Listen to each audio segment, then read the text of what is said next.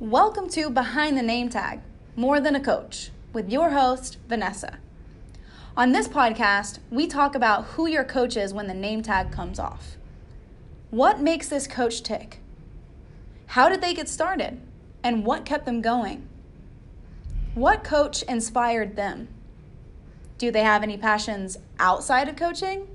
And most importantly, what do they want their legacy to be? Tune in to Behind the Name Tag More Than a Coach.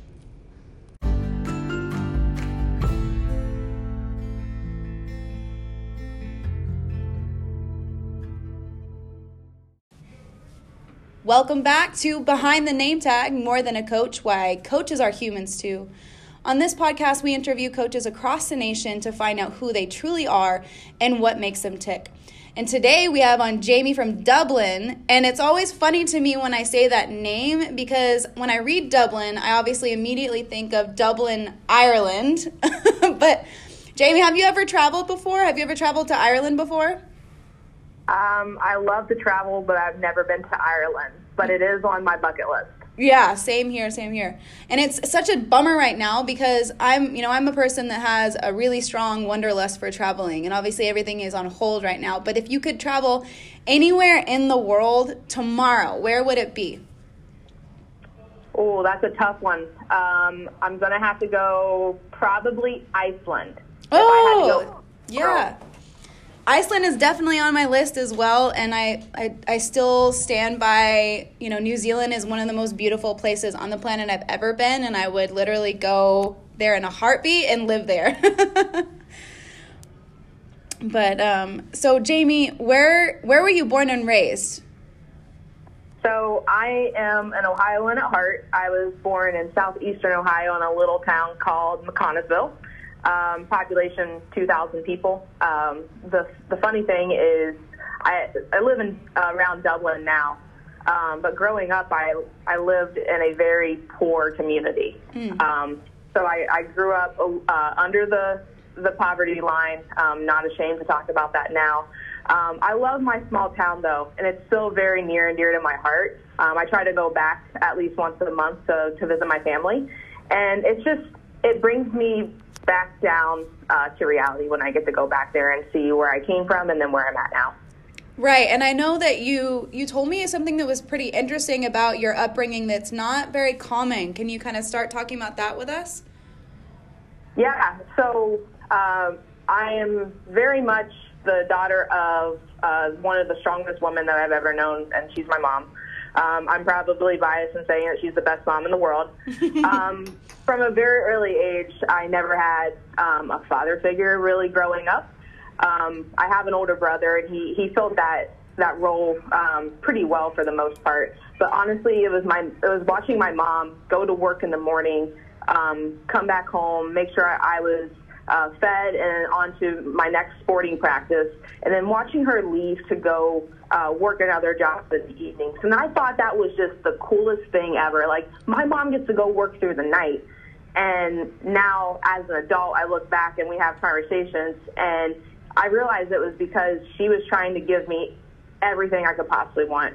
She never wanted me to feel like I was without anything, um, even though to the other kids I was going to school with, it looked like I was hurting for a lot of things. Um, but I never felt like that. And my mom had this circle of women that she still to this day, her best friends, um, that helped her um, throughout the course of my upbringing, along with my grandma, my grandmothers who were two solid pillars in the community. Um, so it was just really a, a village that it took to raise me. Um, so I'm very fortunate for the upbringing that I had. Yeah, they always say that. It always takes a village to raise raise a kid or multiple kids. I definitely think that you know my mom my mom was a neonatal nurse practitioner growing up. So she so i definitely um, remember her working through the nights because she would always have you know 24 or 48 hour shifts sometimes longer than that.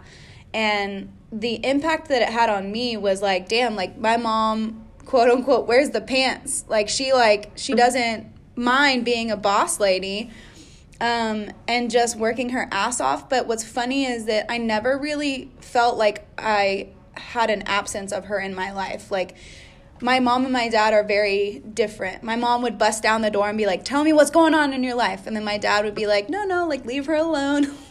like he would be like a little bit more quiet and reserved and if you ever like really got to know me you would understand that i have a little bit of both in them. I'm a little more a little more introverted. I like to study people and then but if you get me in this type of like one-on-one conversation you would never think that i'm introverted because i could like talk your ear off.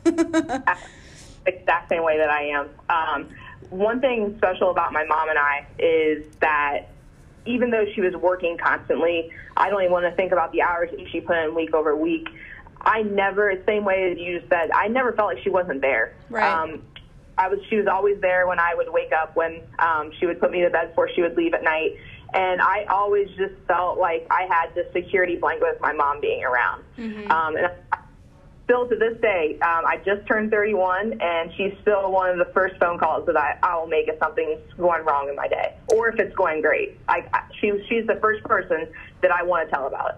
Yeah. See, I've like even as you said that, I'm, I'm smiling because last night, you know, when you just have those days where you're like, I could really use a mom hug right now. Like, you know, you just need that like maternal touch to like, God, I just had a hard day and I just need a mom hug right now.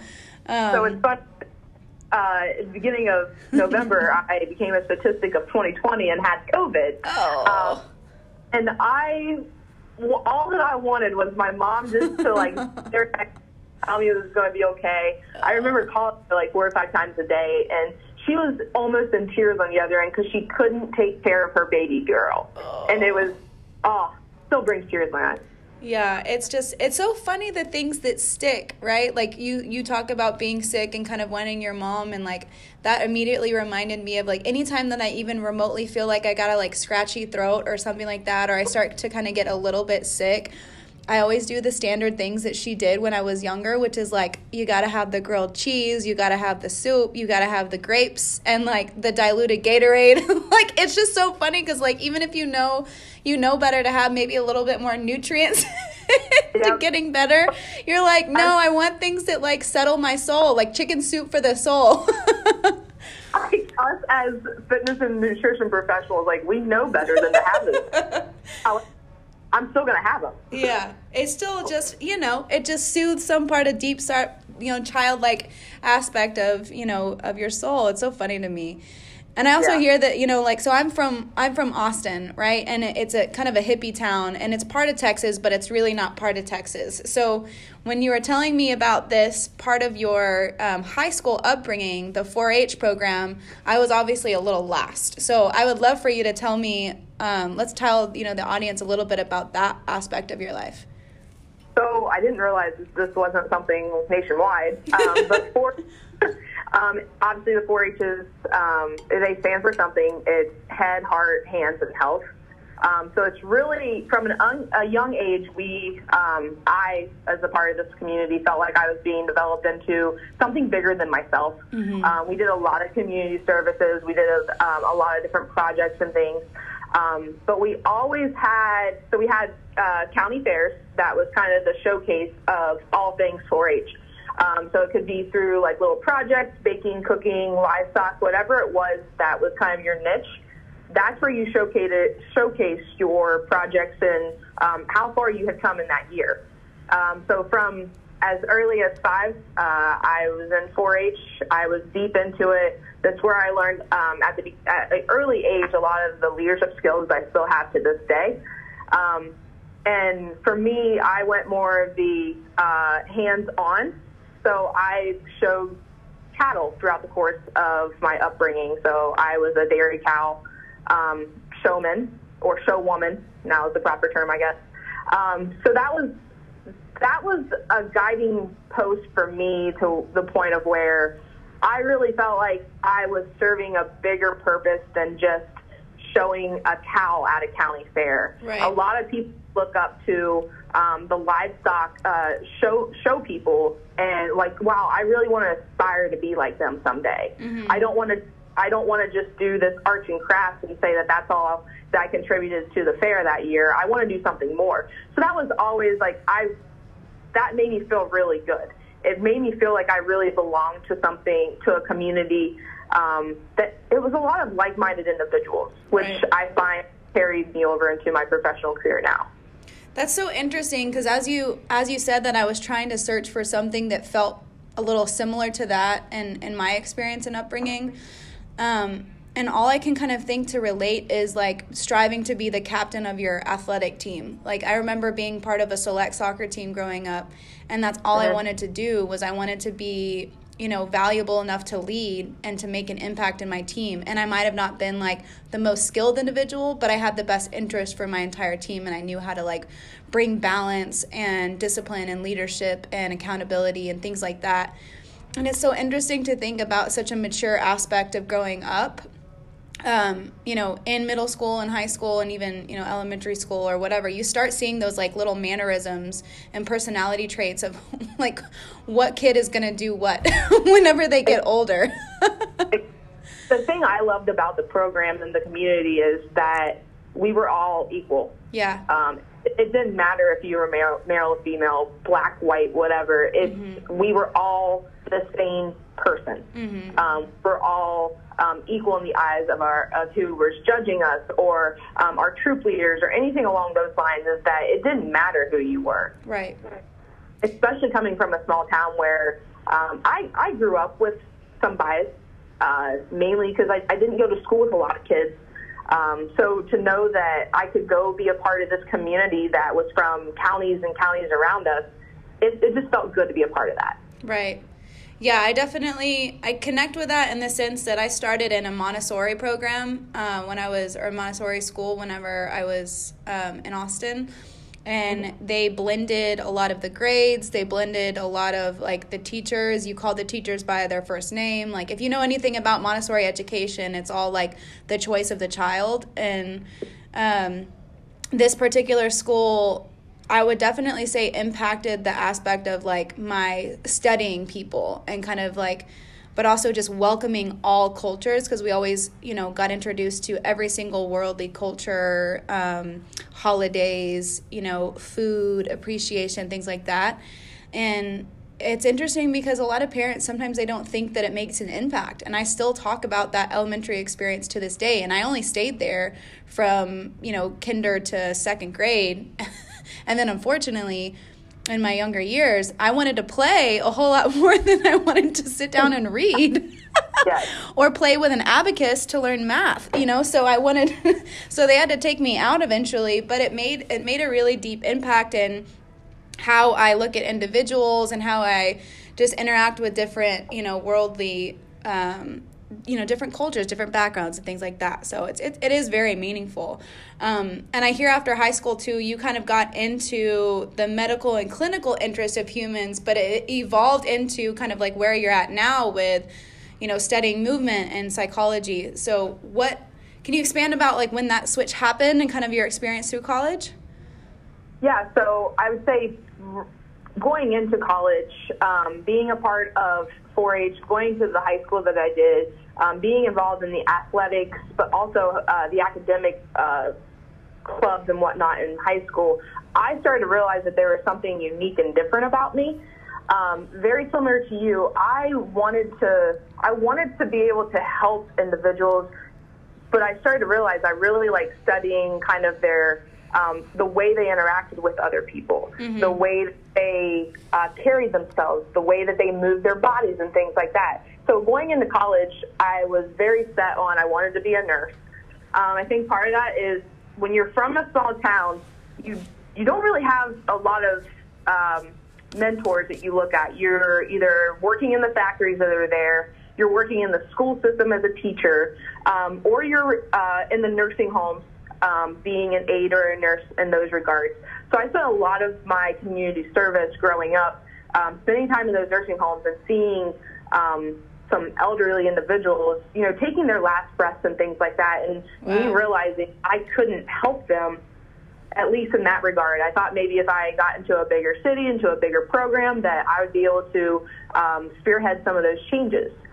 Um, I realized when I was, it was my uh, fall sophomore year in college, I was in a clinical setting for uh, nursing class, and we were at Children's, and my heart just broke.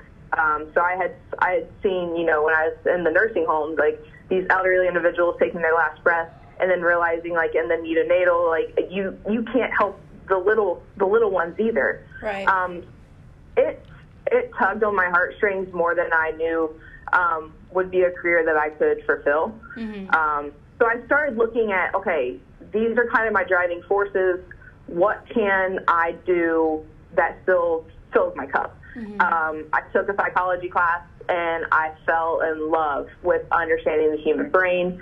Um, and that led me into exercise physiology, um, which led me into being a student athletic trainer at Muskingum University. So that's kind of how I got into exercise and psychology. Right. And then we got into your master's program, and that's also when Lifetime came into your life as well. So, can you also kind of st- t- talk about like what did you do for your master's program and how was that experience going to school and going and getting introduced to Lifetime? Yeah, so uh, being from a small town, I we didn't have any uh, health clubs, any fitness centers, any gyms around. Uh, probably within now that I think about it, 30 to 50 miles. Um, so Lifetime was this like whole new thing. I loved working out, um, so I knew that I wanted to be a, at least a member of an environment again like like-minded people. Um, I moved to Pickerington, which had a small boutique of Lifetime. Um, so I became a member right off the get-go moving there, and then I quickly realized like, wait, this is this is one of those things they call a calling. Yeah. Uh, this um, so I was talking to the then PTM, uh, the manager there. His name was Quincy. Uh, very inspirational in my beginning years at Lifetime. And he's like, listen, with your education, what you're passionate about, and where you want to go, I think this would be a really good fit for you. So I didn't go through the natural uh, hiring process. Uh, he actually, my first interview was actually during my onboarding session. Oh. So it was just us having a, a conversation with each other, which was great Wow. um, on as a metabolic specialist um, the same time that I was starting my master's program in the evenings at Ohio State at the Ohio State University. Let me get that correct. Um, so I started as a metabolic specialist, and it was it was a really cool job.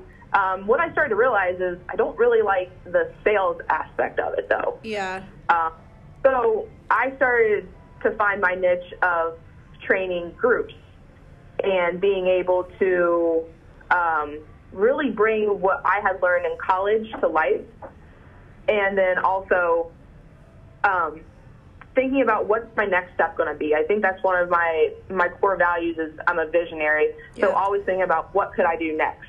So I was in my master's program for kinesiology, and I loved it. Um, I loved studying the human body, but I felt like I was fulfilling that duty to just say, "Hey, I checked the box and I got this degree." I thought that's what we were supposed to do next. Um, Quincy quickly got um, moved up to uh, a larger club in the Ohio area, and the PTM job became available. And I was the person that he told our GM, he's like, listen, Jamie's going to be your, your girl. Um, you can groom her into the leader that you want her to be, um, and she's going to be all on board for it. So that's, I, was lucky uh, in getting to become a PTM so early in my career, um, but also just so early in my, you know, post-college days. Isn't that funny though? Something that you said right there, the check the box moment of your life. So like, you know, I always try to to look back at the the lessons I've learned at what ages and I always look at 20s as kind of like making the most mistakes possible. and kind of Oh, like oh my course correcting you're like i wonder like so okay so i messed up during the 20s okay okay so i'll take those lessons and i and i learned them. And then now we're applying them in our 30s and then i'm thinking that when you're 40s you start really thriving in life. That's just kind of like where i'm going. I feel like that, is the road that I'm riding right now. Right? I mean, I just think it's funny that, like, where did these ideas, I mean, I know where they came from, right? But, like, where did these uh, ideas come from that you're the have tos and the supposed tos and the, the need tos? Like, the, it just, it seems so silly because I feel like if we, you know, looked a little bit more inside ourselves and looked at, well, what actually genuinely fills my cup, you know, a lot of the longevity, longevity of life is related to happiness and joy and fulfillment. And so, you know, um, your the or the hero's journey, right? Like understanding like why you were placed on this earth, your purpose, your why. Those things, if you could find them, and luckily I felt like I, I found that very early on in my college career, which is why I switched my major twice. Um, and took the victory lap twice in my college career because I ended up finding kinesiology after ed, you know going through education uh, and I was like, you know, I just I just feel like I'm I'm placed on this earth to make people's lives better, and right now this feels right. And um, you know, if but if we, I feel like I still could have figured that out with or without college. But I'm grateful to have the experience of college. But does that resonate with you at all? Like that that moment of like realization of like, I don't have to do this. Like, what the heck? Absolutely. From even just from a young age, um, I was I don't want to say a perfectionist, but yeah. I set really high expectations for myself. Mm-hmm. And sometimes it, that's that was the worst thing about it, though, is that I was never going to reach my own expectations. Yeah. Nobody else was setting these for myself; it was me. So I thought that you know the the natural path would be well you need to you need a master's degree to you know become anything in this world. And looking back on that thought process now, it's like who am I to think that? Like I'm a great person. I don't need a degree to tell me that. Well, yeah, and even So in I- this day and age, I feel like experience speaks a whole lot louder than sometimes education does because you can have the most educated individual in the room, but especially with our field, if you don't know how to socially engage and understand a human or have any type of empathy, you're going to struggle in our career like hard. I will, if there's one skill that I would never want to get rid of, it's my emotional intelligence. Yeah. I don't. I don't. You could you could take all my book smarts away from me, but I want to be able to understand and empathize with people. Yeah, I was speaking on another episode recently that's already released um, about that because I very quickly understood that the way that the education system was set up was not ideal for my learning capacity. And like, I just was not, I felt like I was just not good at school. And I hate even saying that again because, like, I feel like I am good at school. I just wasn't taught the proper way that my brain, you know, learns. So, um, and that's why obviously kinesiology felt so much better because I could I could see and then do and then understand. Um, but yeah, so tell me a little bit more about you know where you're at in your career now with Lifetime. How did we get there? So uh, I was a PTM for three years at a boutique club here in Ohio, and from there I realized that the daily, the quote unquote daily grind of being a portfolio manager in that capacity, all that I was doing was uh, running reports, um, fulfilling, uh, hitting revenue and sales targets and different things along those lines. Along the way, I fell in love with um, the concept of having one-on-ones with my team, though. I loved meeting them where they were at and planning for their future. I realized that when I was the PTM that I had six other uh, team members around me, and all of them were one, they were better trainers than me. Uh, two, they were better people than me, and three, that they had a, a brighter future than I did. And I felt like it was my job as their manager um, and as what they viewed as a club leader to get them to where they wanted to get to. And I knew that at that moment, I was going through the motions, and I was I had so many negative outlets that I was uh, incorporating into my life at that time as well. Uh, that I was no longer fulfilled by being a PTM. I wanted to find. I was searching for a, a job that could get me to the career that I wanted to have. I thought that you know being the MS and then going to a PTM route would be it. Um, but I realized that I wanted more exposure. I wanted to be able to impact more people.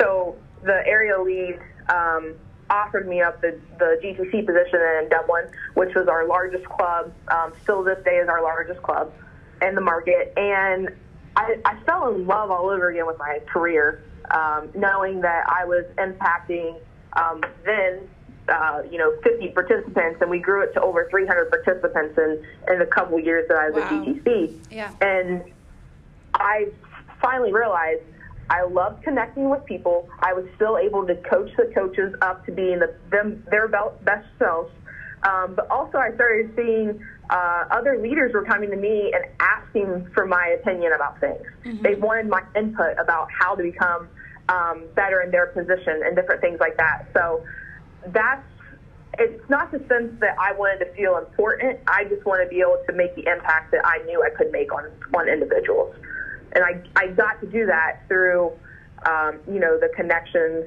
and I got to do it through the coaching. Um, and really just having real conversations and letting those ahead of me know where I wanted to get to.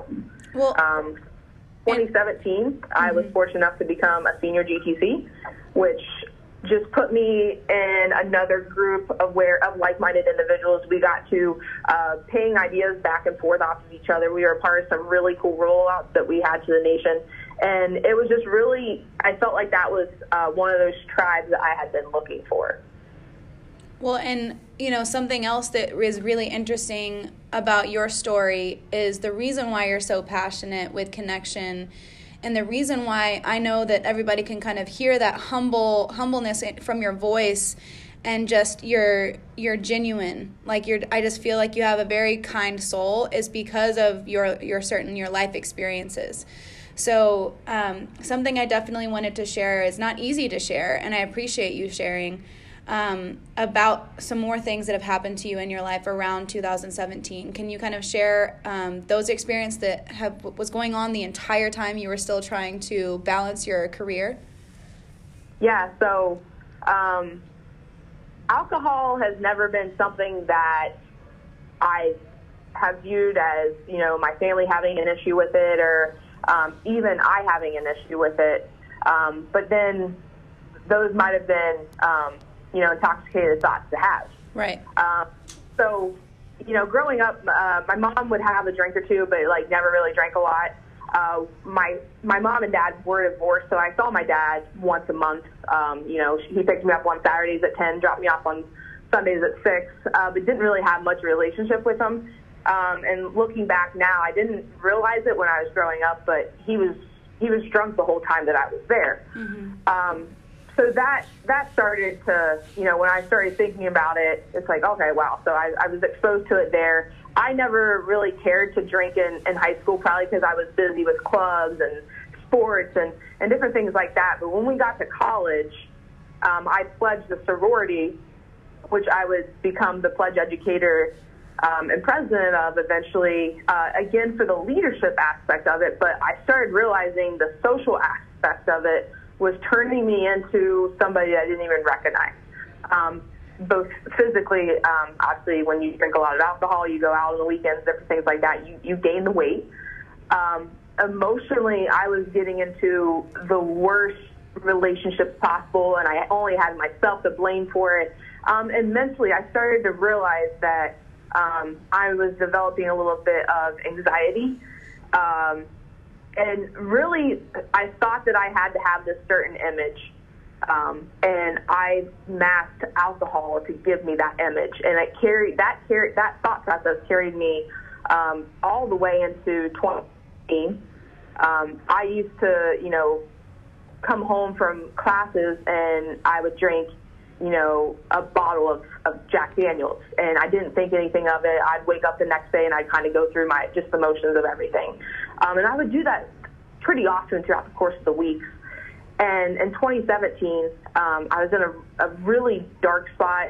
I had just made the change in my career from being a PTM to a GTC. Uh, that does come with uh, a financial uh, hiccup a little bit. And I just wasn't taking off the way that I, I thought that I would. Um, I wasn't showcasing all the talents that I knew I had. And on one night, it was a Friday night, I I drank at a bar here across the street, and I drove home, which was about 15 miles away. Um, that happened to be the same night that I completely totaled my car. I flipped um, side over side uh, 13 different times, and if it wasn't for two complete strangers um, breaking through my sunroof and, and pulling me out, then who knows if I'd still be here today. Right. Um, when the officers got there, um, I passed um, somehow a breathalyzer and I passed the field sobriety test. and they told me this is strictly adre- adrenaline, and you're gonna feel it the next day. That's what the officers told me, and I just like, oh, I'm I'm invincible. Like I just survived driving drunk home. I, You know, I totaled my car, whatever. Um, you would think that that would start to signal that hey, maybe you should get your shit together. Right. Uh, you know, I, I pulled back on drinking uh, quite a bit, but I was still navigating towards the wrong people. Mm-hmm. Um, I had cleared out a lot of toxic people in my life, but I, I felt my, myself wanting to navigate towards the wrong relationship still. Um, and that, ha- that continued to happen for the next couple months um, until I finally realized I think I have a problem. Like, I think I actually need to, I need to stop everything completely. Um, so in the relationship I was in at the time, I I got out of it. Um, I said I I can't do this anymore because it's it's bringing up too many negative emotions and negative um, outlets for me. Mm-hmm. And I was actually um, we across the street at Starbucks uh, with my now present day wife. Um, she was our TDM at the time, so I was a GTC, she was a TDM, so we were leaders together. And she told me that she was thinking about moving to Colorado to Grand Open Flatirons. And I told her, I said, I don't want you to leave because you're keeping me together. Right. And that's what I realized that if you connect yourself to really positive people, mm-hmm. really positive changes are going to start to happen. So when I proposed to Kelsey, I told her that you, I, you saved my life when I didn't know I needed saving, mm-hmm. and that was the moment that I realized that I wanted to get sober for myself, but I wanted to get sober because I knew I was going to. I wanted a future with that girl. Right. And then you also mentioned too, like at at what point did YTT come into your life in that story? Oh, everybody needs to go through YTT. Um, so when I said I removed a lot of uh, toxic people from my life, um, I did that through. I did that as part of YTT. Um, I met all of my my closest friends now uh, during that time. Um, and you could say it's because a lot of us have like um, you know you come to YTT with a lot of baggage, yeah. and you sit in your feelings and you feel it all um, during the the flows and during the meditative states and different things like that. So I took YTT in uh, the fall of 2015, and that's when I started to realize that's when I cut back on drinking the, the first time. Mm-hmm. Is I don't I don't need to be drunk to be able to have a conversation and connect with people. I can do that in my sober state. Um, and that, that carried me on through um, really the back half of 2016 when we were when we were done with YTT.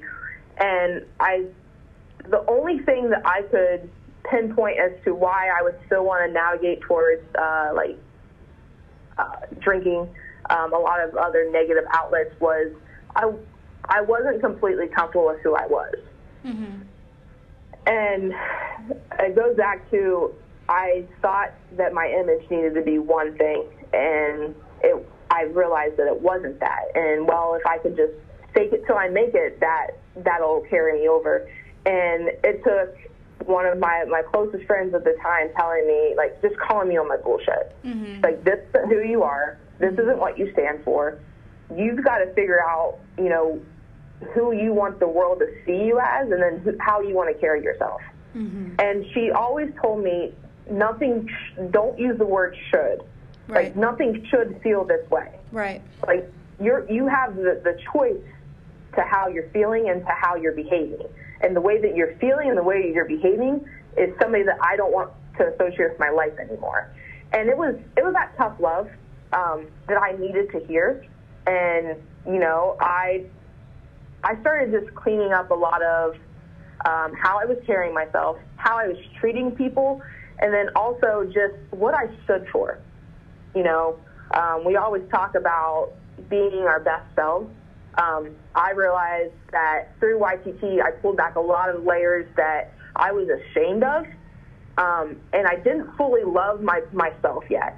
Um, but over the years, um, all the obstacles I've overcome, which have pretty much all been self-inflicted. Um, I can say today that I love who I am. Right. I fully believe in what I stand for. I fully believe in the relationships that I have and the, the just the everyday conversations I have with people now are 10 times more genuine than they used to be. I think that's it's so interesting that you know moments like that in your life come in certain packages and certain deliveries and sometimes it comes through a person, sometimes it comes through a book or a song or a podcast or something or a promotion or a you know a demotion like sometimes the things that we get we're not really prepared to receive right and it shakes us up and you know i remember that moment for me was whenever I stopped being fulfilled at my job at Gold. Like I was striving, I was doing all of the proper things, kind of like you said. Like I was checking off like managing different locations, I was managing, I was certifying coaches across, you know, across the nation, things like that. And you know, I was trying to get the district position and then striving to get the corporate position. But I had always promised myself, I was like, you know, if there's ever a moment where I start not loving what I do and it bleeds into the giving the a poor experience to the members, that's when I'll cut off like my job. Like that's when I'll leave. That's when I'll step down. That's when I'll make sure that I'm not, you know, hurting the experience of the members. And what's funny to me now thinking about that is that I would actually suffer internally for my my experience and I was okay with that. And then I, but if it would dealt with anything with making other people's experiences poor that's when i'll stop which is kind of backwards. Like i understand like putting others first right? Like i've always understood that but it's really like the sacrifices that you would make of your life and your joy and things like that that that that I feel like people need to sit with and understand a little bit more. Why are you willing to suffer in silence? whenever everyone is deserving of and worthy of love and joy and happiness and fulfillment. And it shouldn't have to come at a sacrifice to, to get your career to the next level. And, you know, in between the time of being at Gold and being at Lifetime, I took a little, like, th- a two to three month span or something like that, where I consider it now like my little awakening aspect, you know, kind of like your experience with YTT, where um, I I almost like quarantined. like I stayed inside and I tried to journal and I tried to try to figure out where my path was was you know evolving into did i want to reach people through a blog did i want to reach people through fitness still did i you know i was questioning literally everything and why i kept searching for things that were external validation of my of my worthiness and um that's actually what ended up inspiring me to start my own personal podcast two years ago. You know, a couple days ago, I just had my two year anniversary with my personal podcast.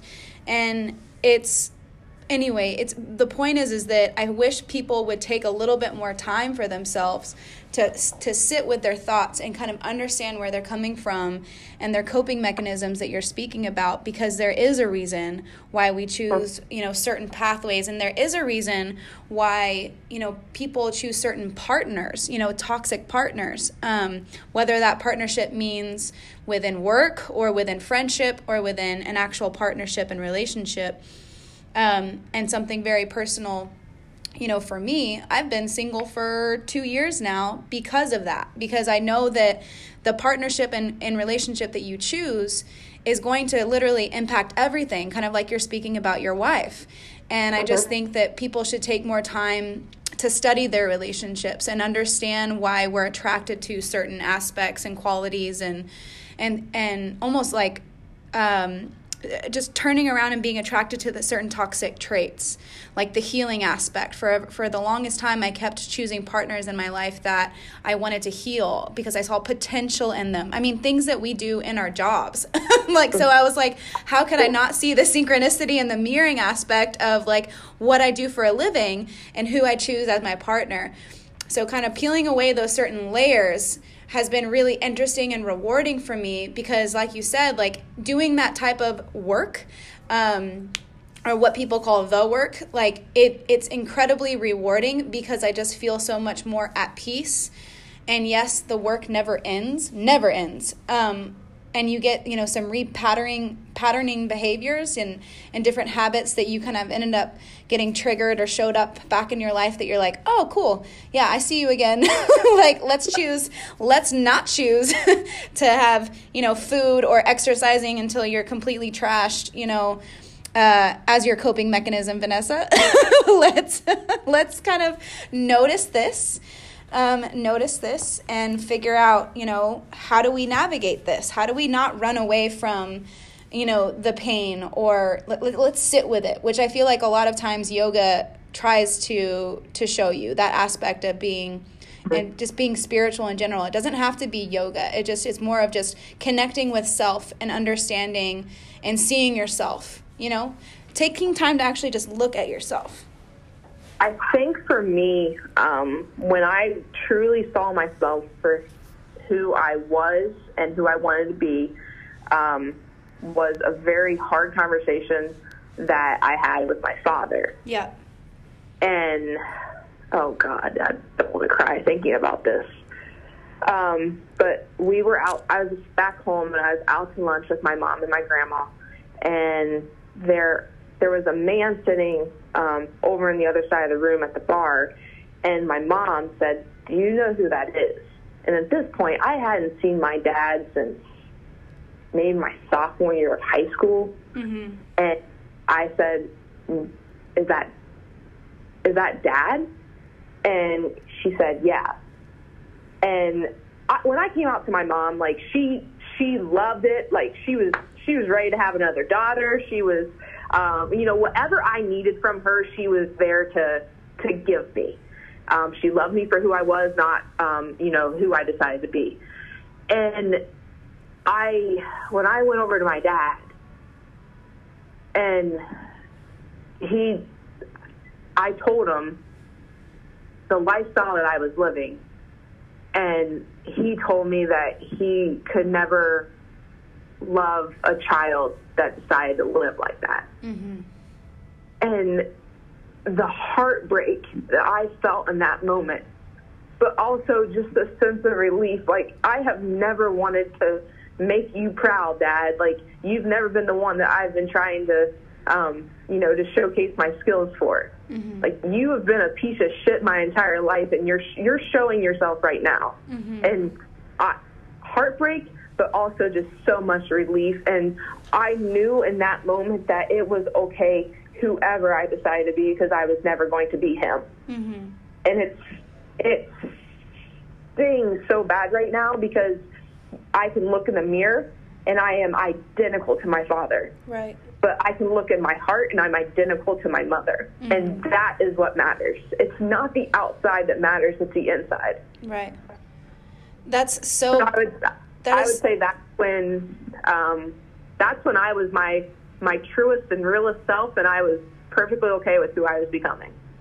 Well, and that's such a powerful statement that who you who you are in your heart, because I feel like you know you're what you're saying is so meaningful because I know that there are individuals that can connect with that.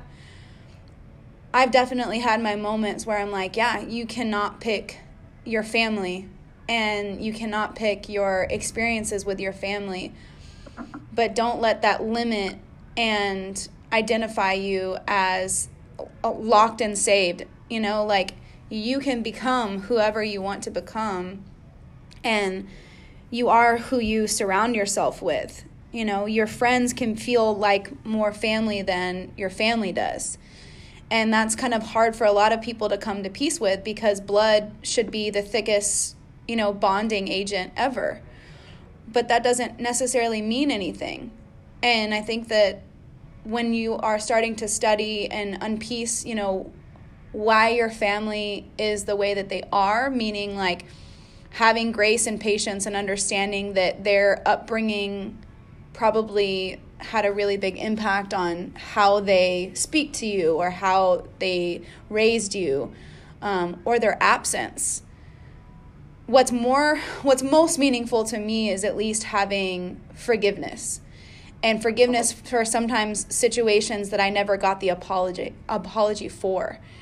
and and that's the the heaviness on your heart that you don't want to keep around you know what i mean? Like you don't want to have a heavy heart or have a heavy load on your shoulders because you're carrying the burden of your dna and i just think that some people that can just sit with that for a moment and realize that you're not your father you're not your mother you're not you know whoever or whatever experience you keep limiting yourself to believe that you know you're not worthy or you're not you know qualified all of the things. Like unmask that lie that you're saying to yourself and realize that you can become whoever you want to become. And sit with your heart and sit with your gut and understand like you know there's just so much more to you than your DNA and your limitations I could not agree with you more. Yeah. That resonates so much with me. Woo, that I like I appreciate you so much for sharing such a meaningful and hard topic on on multiple accounts. I mean, that's not easy for anyone and I think, you know, all the while that you are sharing any and all of that is I'm just so much more reminded um, of our situations when we meet new individuals in lifetime. And that's one of my gifts is that i feel very uh, empathetic and very connective to certain individuals to kind of like sense their energy like whether or not they are kind of a little bit more on a lower vibrational state or a higher vibrational state and kind of like what they're carrying is one of my gifts. I feel like i can always just kind of sense if people are carrying a lot with them and um, I wish more people looked at members that way as humans first because everything that you were talking about, you were simultaneously going through leadership processes and still trying to work out and still trying to balance having a relationship. I mean, there's so much outside of people's worlds that are going on than just okay, can you meet like your three workouts a week? Can you make sure that you eat, you know, all of your this or that or the other, right? Like, I wish people understood more aspects of the whole human in our in our in our profession. Um, what do you think is one thing that makes you so passionate about this career, or does any of that kind of resonate with you about things that you've seen in your club?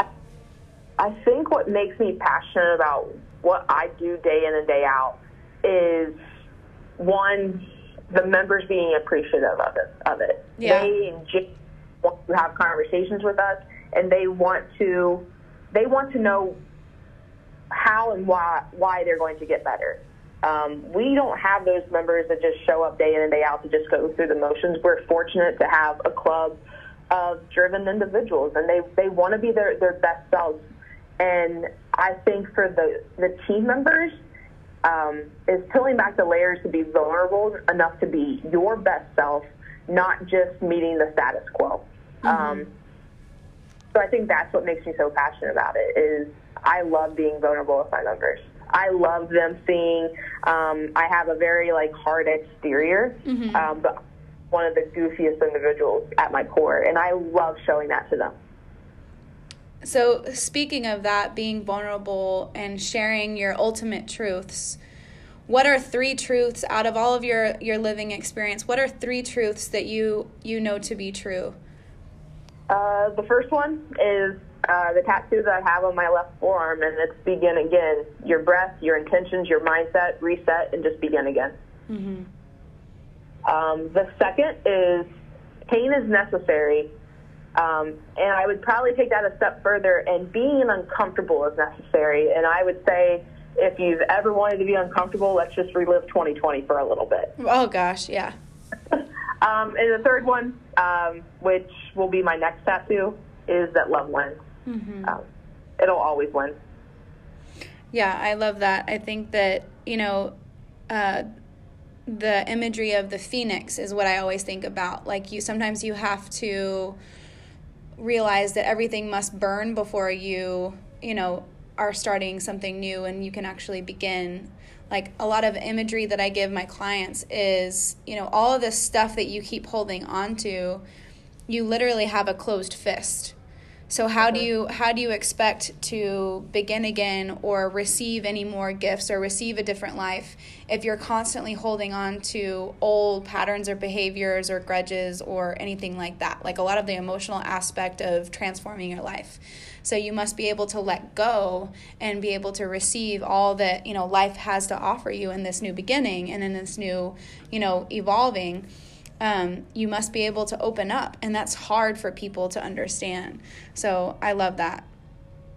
Yeah. Okay, so if we were to look at your life's journey and we were looking at your your impact on all of those around you including the many leadership roles that you've been able to to work with and work as what what do you want your legacy to be? Like, what do you want to be remembered for before leaving this earth? Oh, legacy is a it's a big one. Mm-hmm. Um, I would say, you know, first thing that comes to mind is to pull back your layers, um, expose who you are at your core, um, and then live out those core values and principles every single day, um, in every decision and every conversation that you make. Um, so from pulling back your layers to seeing your core values, um, find a way to connect that to the world. Mm-hmm. Um, it's a beautiful world that we live in, and a lot of us see uh, black and white. We there's a but there is a beautiful gray area to live in, and I think that for for me and for the impact that I've had with others, um, it's exposing uh, the beauty and that uncertainty of the gray area. And then from there is follow your purpose and follow your passion. Um, when you are passionate about something, it'll come through. Um, so in our jobs, if we're not passionate about having a conversation with the members, they get it. Yeah. Um, they can see. But when we show up and we're excited to change their lives, they're going to be a little bit more excited too. Mm-hmm. Jamie, I can't, again, I can't thank you enough for your time today. Um, this has been such a meaningful conversation, and I've had so many different like aha moments where I'm like sitting here like, hey, wake up. like you're on a, you're on an interview. I just want to listen to you. You know, I just appreciate your words and your leadership and just, um, appreciate, you know, the things that you have gone through, but I know that you're making an, an impact by sharing them. So, is there anything else though that you would like to share with all of us before we leave today? No, I would just say that uh, kindness is something that's missing right now in a lot of our communities. Mm-hmm. Um, and I think it starts with being kind to yourself. So do something every day that makes you feel good about yourself, whether that be, um, you know, going out for a walk, getting a workout in, meditating, uh, going through a yoga practice, uh, cooking, writing a note to a loved one, whatever it is, do something that makes you feel good at your core. Mm-hmm. And I would definitely add to that and do something that feels a little bit more old school. I feel like people are missing connecting on a genuine basis instead of connecting digitally because I feel like that's all that everything is right now is all digital yep. and we're listen, we're missing a huge aspect of genuinely feeling each other's energy and connection and genuineness and just kind of that old school love like the the notes. I love the notes. I love going back old school and writing people letters or notes because i just feel like people understand that it just feels more genuine you know? Absolutely. I could not agree with that more. Jamie, thank you again, and thank you everybody for listening to Behind the Name Tag More Than a Coach, where coaches are humans too. I appreciate every human and their journey, and I hope to connect, continue to connect and shed light on how uniquely beautiful we all are. Our differences are what make us unique, but it's our humanity that brings us together. Stay healthy, my friends. This is your host, Vanessa, signing out.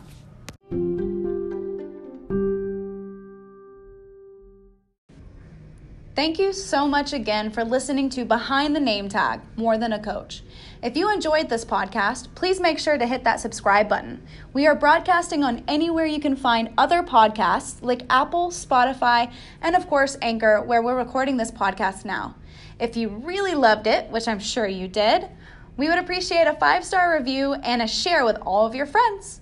Until next time, this is your host, Vanessa, signing out. Stay healthy, my friends.